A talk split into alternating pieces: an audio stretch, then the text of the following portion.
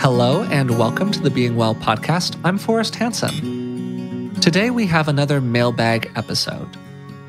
We're fortunate enough to occasionally receive some very kind emails from listeners, and often we receive a couple of questions as well. This is going to be part of a series of episodes dedicated to answering those questions. And in each one, there's going to be a little bit of thematic overlap between the questions that we explore. If you would like to submit a question to be answered on a future episode of the podcast, you can send it to contact@beingwellpodcast.com. I'll also include a link to the contact form on our website in the description of today's episode. So today, the two questions that we're going to be answering explore hanging on to things, and particularly hanging on to things that give us some enjoyment, but maybe we're hanging on to them a little bit too long. So to help us with answering those questions, I'm joined as usual by Dr. Rick Hansen. How you doing? I'm good, and I'm really personally interested in these topics. Yeah, we received some really great questions around this. Recently, we've had a series of episodes that have been focused on different psychological tendencies, including negative tendencies like anxiety and OCD. I want to start with a question we received related to a specific disorder, which is hoarding. This person writes, I was hoping that you could do a discussion on hoarding. I'm a low-level hoarder, and I continue to struggle with making decisions about keeping or letting go of stuff. I've heard hoarding discussed as a form of OCD, or a symptom of depression, or too much anxious preoccupation with imagined future needs. How much of the problem is dysfunctional psychology, and how much of it is a matter of organizing habits? I've been able to find resources to help with my anxiety, but I've had a hard time finding books or advice that help with hoarding. Hoping you could provide some insight. So I want to get right over to you, Rick, because I know you've been thinking about this, but I'd like to offer maybe a little context just right off the top. The questioner is probably struggling to find good material related to addressing hoarding, in part because finding good material on this subject is a bit of a struggle, which is not because people haven't been interested in it, but because it's kind of challenging to separate the tendency for hoarding into its own box, distinct from a kind of symptom of something like OCD. It's actually only recently been started to be studied on its own, and its causes are fairly unclear. It was defined as a mental disorder only in 2013, and it's considered both a disorder on its own and a possible symptom of some other disorder, like, as I said before, OCD, ADHD, or depression. So it's a big tangled web, and it's a tricky topic to kind of unpack. I think you're completely right.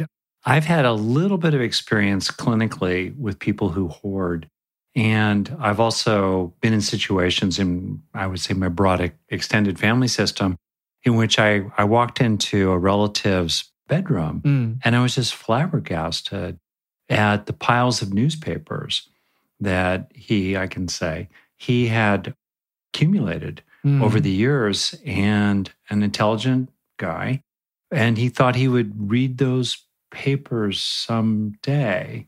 And we're talking about papers that were 20 years old. And so that's when the hairs go up on the back of your neck and you think to yourself, this is not really normal. So that's the territory here to kind of call out.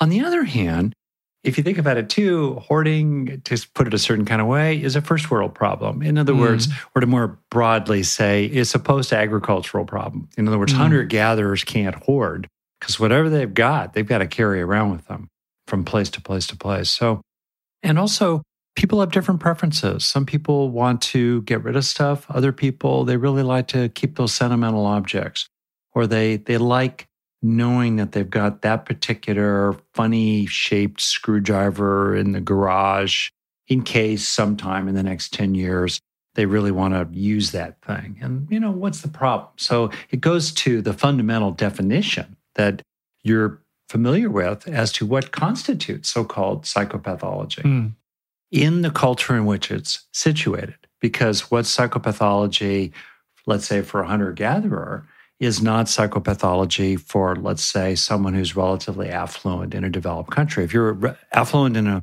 developed country, maybe it's appropriate to just throw stuff away because you think, if I need that thing again, it's less than $100, maybe less than $20. I'll buy it in 5 years if I really need it. But if you're a hunter-gatherer and you throw away that tool, you're not going to have a chance to go down to Walmart and pick it up again in a few years. So that would be pathological there to throw it away. But in maybe a affluent country, it would be pathological to hold on to it. So it's situated. That said, the essence of it is, number one, does it cause distress, significant distress? Does it really bother you? And or two, does it disrupt social or occupational functioning? So that's the definition of psychopathology, essentially. It kind of makes sense. All that said, let's suppose then that a person has just a lot of stuff that is not well organized. It's cluttering up the space. It's creating conflicts with other people, say, and it weighs on the mind of the person who's accumulating all that stuff. So now let's say, okay, we're in that territory here. It's not just a question of personal preference. Yeah. There's a real issue here. And under those circumstances, what can somebody do to work inside of that tendency? So getting at the thing you said really astutely at the beginning, it's not entirely clear in terms of the research what the causes are. And diagnosis drives treatment. That's a classic saying for medicine. So if the real issue is we've got a screw problem, we're not going to solve it with the world's best hammer. Okay. So one issue is for, I think, some people, the hoarding, so-called, or the accumulation of clutter is not based on a primary desire to pile up possessions for various reasons. The real breakdown is around the executive functions. This is someone who's just has a hard time mobilizing skillful, sustained action, say. So they procrastinate day after day after day.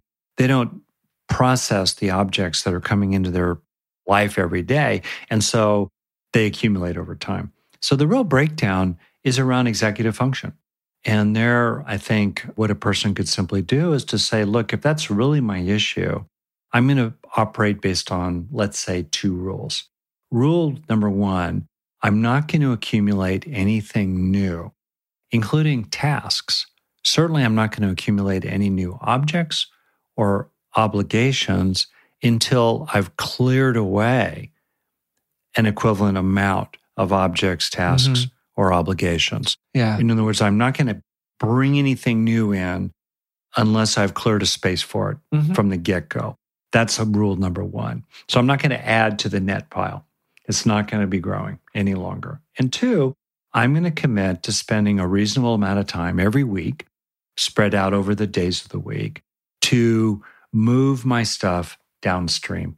And maybe I'm going to bang away at it at the level of 60 minutes a week, spread across the 7 days. Maybe I'm going to give it half an hour a day where I'm working through my backlog of paperwork. I'm working through my backlog in the garage or the closet. And that's what I'm just going to do.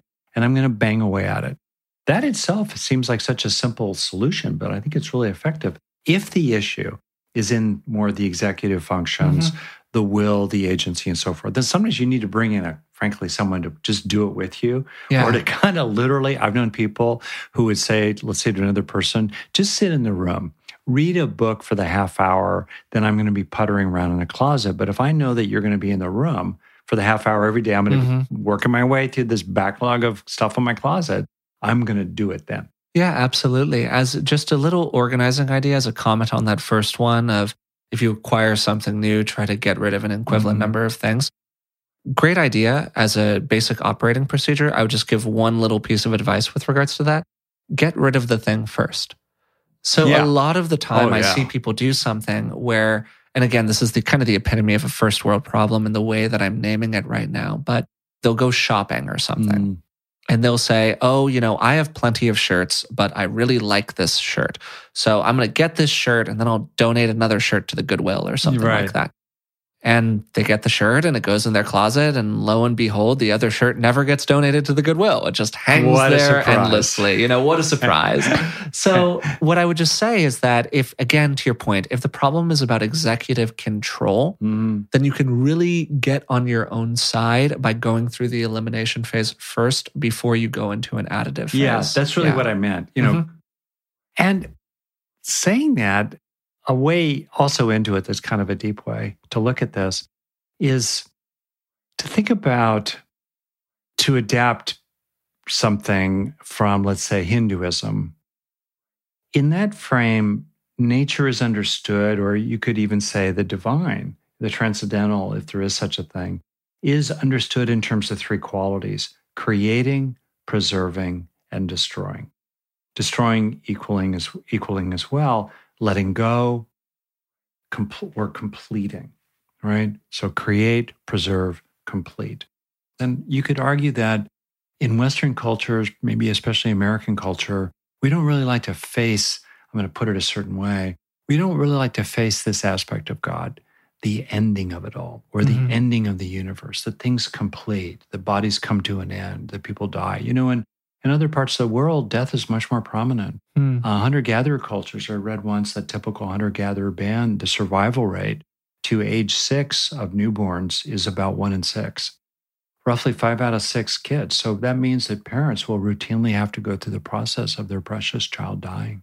So loss and ending is really prominent in the lives of many people throughout history, but in many ways, I think we could be insulated from it. So this could be a way too airy-fairy way of framing the need for letting go. But to me, to understand that the universe, even the divine, operates in these three major ways: creating, preserving, destroying. And destroying is an aspect of this profound process, is for me a way of framing all this. So now I want to talk about a different source of the psychopathology. So I'm moving on from a breakdown of the executive functions to what are the functions that are served by the piling up of possessions. You see the distinction here. So in the first case, the breakdown of executive functions, this is someone who can't process the hoarding because there's not a facilitating factor present in their mind. But it's not that they like having all that crud itself. Then you have a situation where a person feels compelled in an OCD-ish kind of way to have crud, or there are related underlying roots of that psychopathology, like a feeling that if I somehow don't have all that stuff, I will disappear as a being. It is my stuff that instantiates me, that somehow constitutes me into existence. There is that beautiful, beautiful, touching moment with Mr. Rogers when he received an Emmy, a Lifetime Award, before he passed away. And he said to everybody in the room, we're all here because somebody loved us into being. And we're going to take 10 seconds to think about one of those people who loved you into being, to be now in this room at the peak of television industry stardom. And in some ways, I think there are people who feel that their objects love them into being. Their objects call them into being. And there's this panic almost that if I don't have all those clothes in my closet, or I don't have all that stuff in the drawer, or that pile of papers that I'm going to someday read, that somehow I will be wispier, more foam-like, and will no longer really exist here. And so there are different kind of reasons for hoarding, including that kind. And so I think that with regard to that, paradoxically, it really, really helps to keep bringing awareness into the present moment and to recognize that you're actually okay right now. You don't need to pile up those possessions. We have this primal existential fear of no longer being, because we know deep down in the architecture of the nervous system that our sense of being is being constructed. It's being made up continuously. And we're always just afraid that in the next breath, the movie's going to stop way down deep. So we want to make sure the movie keeps going. And we want to be really reassured the movie's going to keep going. So it really helps to appreciate that you're still here. As long as you're here, you really are here. You don't need all that stuff in your living room to still be here. You're going to be okay without it. To do what you and I wrote about in our book, Resilient, in the framework of the HEAL process, the linking of registering the positive experience of being okay, you're going on being, with the image of one box after another, that clutter leaving your home. One shirt, one sweater, one dress after another, that stuff leaving your closet. Linking the feeling of that going away with the ongoing felt sense of you're still here, I will still be here, I'm still okay, is I think a really powerful way to work with this. I think that's some great advice, and it really addresses both of the sides of the possible hoarding question, whether it be simply a matter of kind of executive organizational control, or it be really something else that exists as a fear inside of the mind that the hoarding is existing in response to. So moving on from hoarding, we had another interesting question that has kind of a built-in part one and part two. So I will pose these to you as two separate questions to be answered. I think they're both interesting. And the question is, a central tenet of your path to wellness seems to be have and sustain positive feelings. Do you think that chemically induced positive feelings have the same effect as natural ones? For instance, I'm taking a break from caffeine for a few weeks, and I'm anticipating that first cup of coffee will cause some serious good vibes. Can I capitalize on that to really savor those feelings and try to internalize them? Or does the chemically induced aspect somehow counteract things or make them less powerful? That's great. Great question. So I want to back my way into it with a little bit of soft correction here. So, and I understand why someone would maybe read a little thing I wrote or listen to a brief clip from me in a talk and think, oh, okay, Rick's about smell the roses, right? If you're, look for those opportunities to be grateful, to have good experiences. And when they happen, take them in. That's great. And that's a legitimate way I think of thinking about what I teach. But for me, it's much deeper and broader than that. And there are three things I'd like to say about that. First, one of the main reasons to value positive experiences is that they are the major means to the end of growing psychological resources inside yourself. And the primary pathway to growing resources like compassion, grit, happiness, skillfulness with others, and so forth, is to first experience those resources.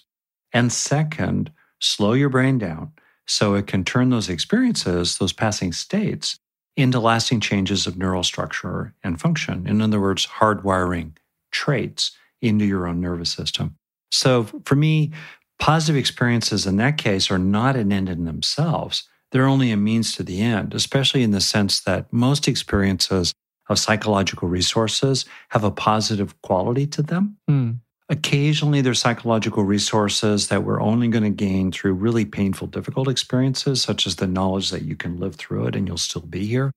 But most resources are positively valenced because Mother Nature evolved systems that marked those experiences and motivated us toward them because they were on mission for passing on genes that passed on genes. First point. Second point, a second reason, really. So I'm talking about reasons for having and sustaining positive experiences. Second major reason isn't so much about developing resources per se. It's about helping the soft, scared, furry little animal of your body feel that its needs are met enough in the moment so that the primal machinery of craving and stressing and fighting and fleeing and feuding and freezing can fall away. Increasingly over time, as you draw into yourself the felt sense of needs sufficiently met in the moment through experiencing that they're met in the moment, which is a positive experience. And we can use positive experiences as a way to feel safe enough and satisfied enough and connected enough. So that's the second major reason. Now, when we're having an experience induced by, let's say, caffeine, alertness, or Adderall, psychostimulant, helping us stay really kind of focused, a little revved up. Or maybe we're having an experience through other physiological means that don't involve, a prescription medication, like the endorphin high after a real good workout. Bottom line, once the brain is having a state of some kind, that's the underpinnings of an experience, it doesn't really matter to the brain what the cause was, generally speaking. So if you are feeling alert with your morning coffee and you want to deepen trait alertness, it's okay to focus on that experience of alertness after you drink your cup of coffee and a sense of, let's say, even optimism or confidence. I would laugh with my wife. We would sometimes go get a cup of coffee first thing in the morning, and she would laugh with me and say, man, I feel so ambitious after that first cup of coffee. And then the motivation falls off. Well, if you want to build up trait ambition and that double latte espresso with an extra shot is getting you going, well, that's an opportunity. Why not? Why not be opportunistic there? All that said, though, and this goes back to the hoarding thing, what's our relationship with these experiences? Mm. And that's a very, very, very important thing. If you look at that pile of papers in your living room, say, and it makes you happy, and you're really glad you have that because it reassures you that someday you're going to be able to read it and you like that idea, okay. On the other hand, if that experience of seeing that pile of newspapers or that experience of getting jacked up on your morning, cup of coffee is stressful or tinged with attachment, then you're more in trouble.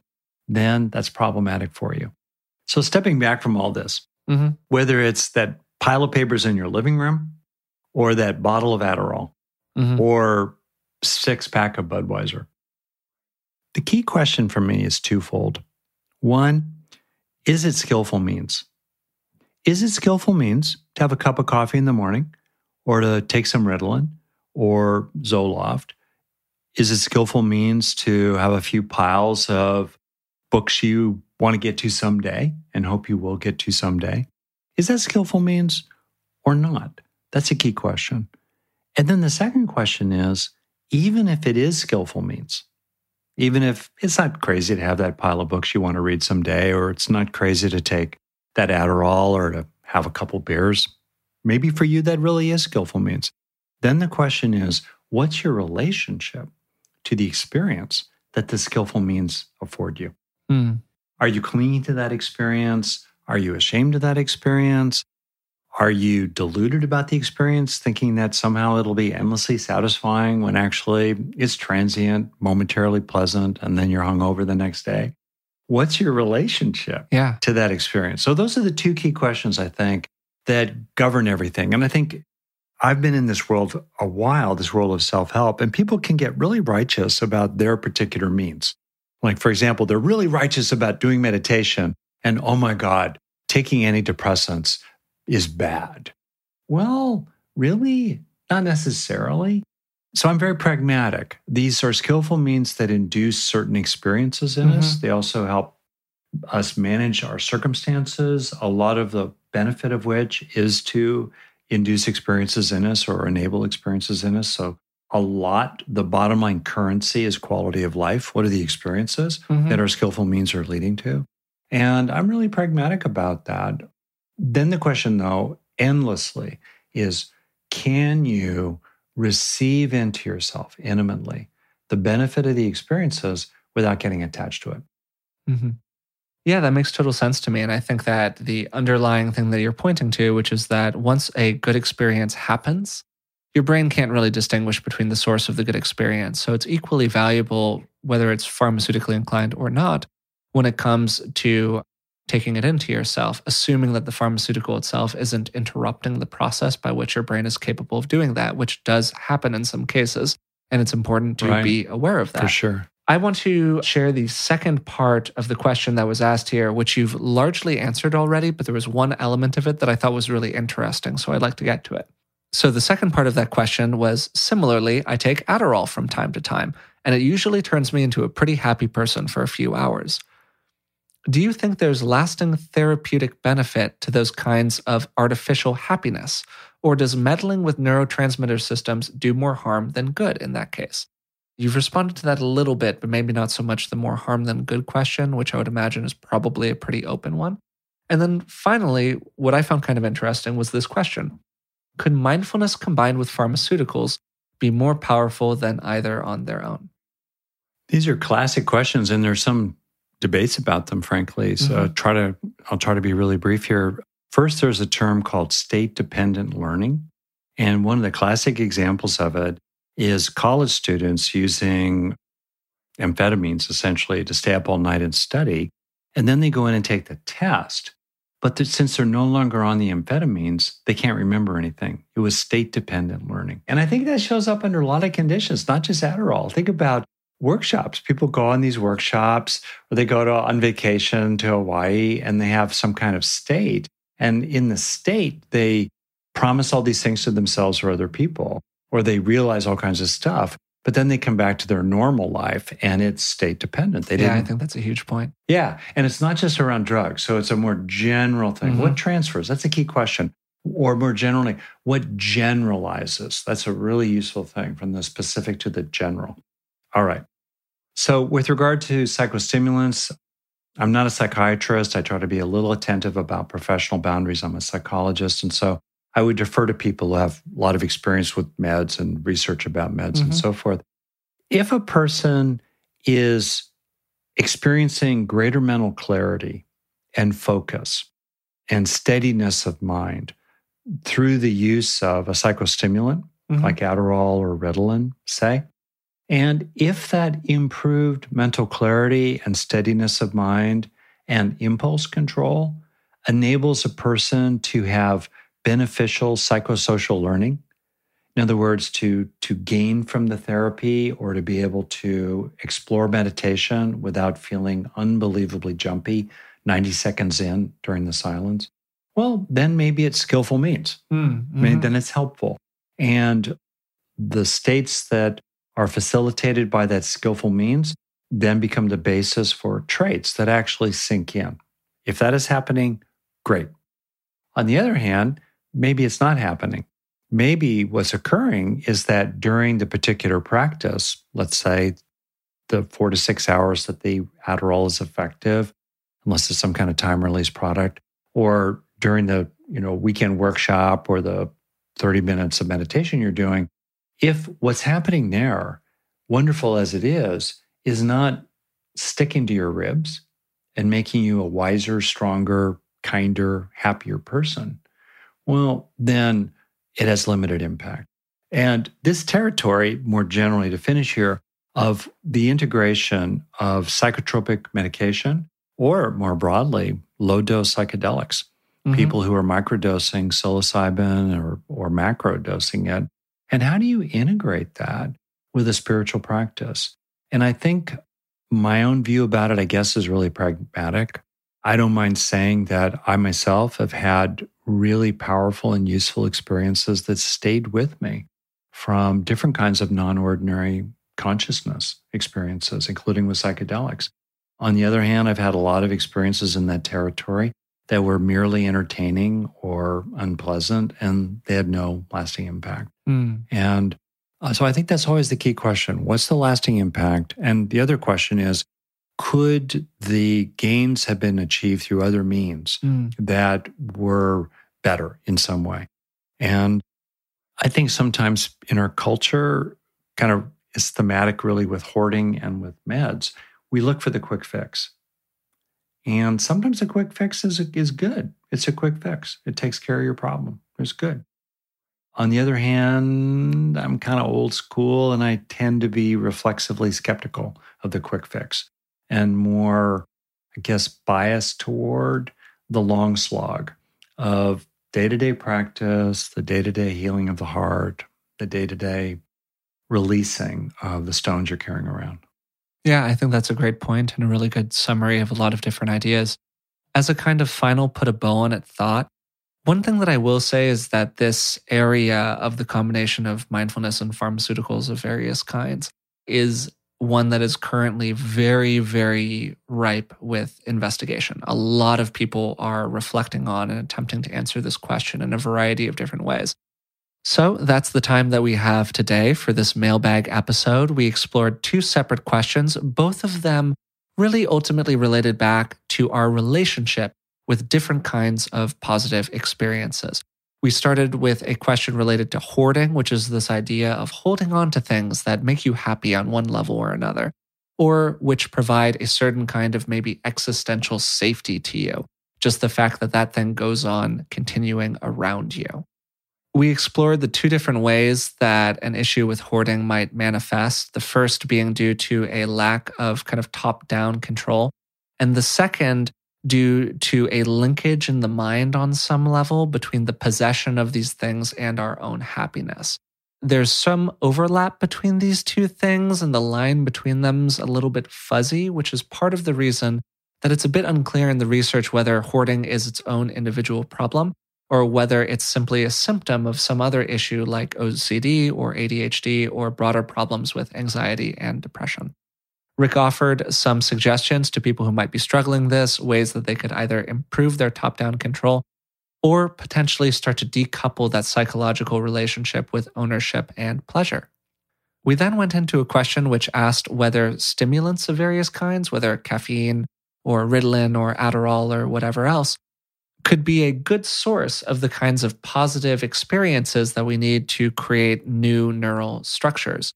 You began by offering a little bit of a clarification around your work and the linkage between just kind of having more positive experiences down to the deeper focus on really building strengths over time. It's a big and nuanced question, but the relatively general takeaway we gained from it is that pleasurable states are often basically good. But the question is, what are we really retaining from that pleasurable state? Is it being included as a kind of long-term learning inside of us in general? Or is it just something that's kind of fun for the minute? And bridging the gap between those two things is a really important step for all of us to take when kind of analyzing our behavior and our actions. So that's it for today's episode. If you enjoyed this episode of the podcast, we would really appreciate it if you would leave a rating and subscribe to the podcast through the platform of your choice. It really does help us out. So until next time, thanks for listening.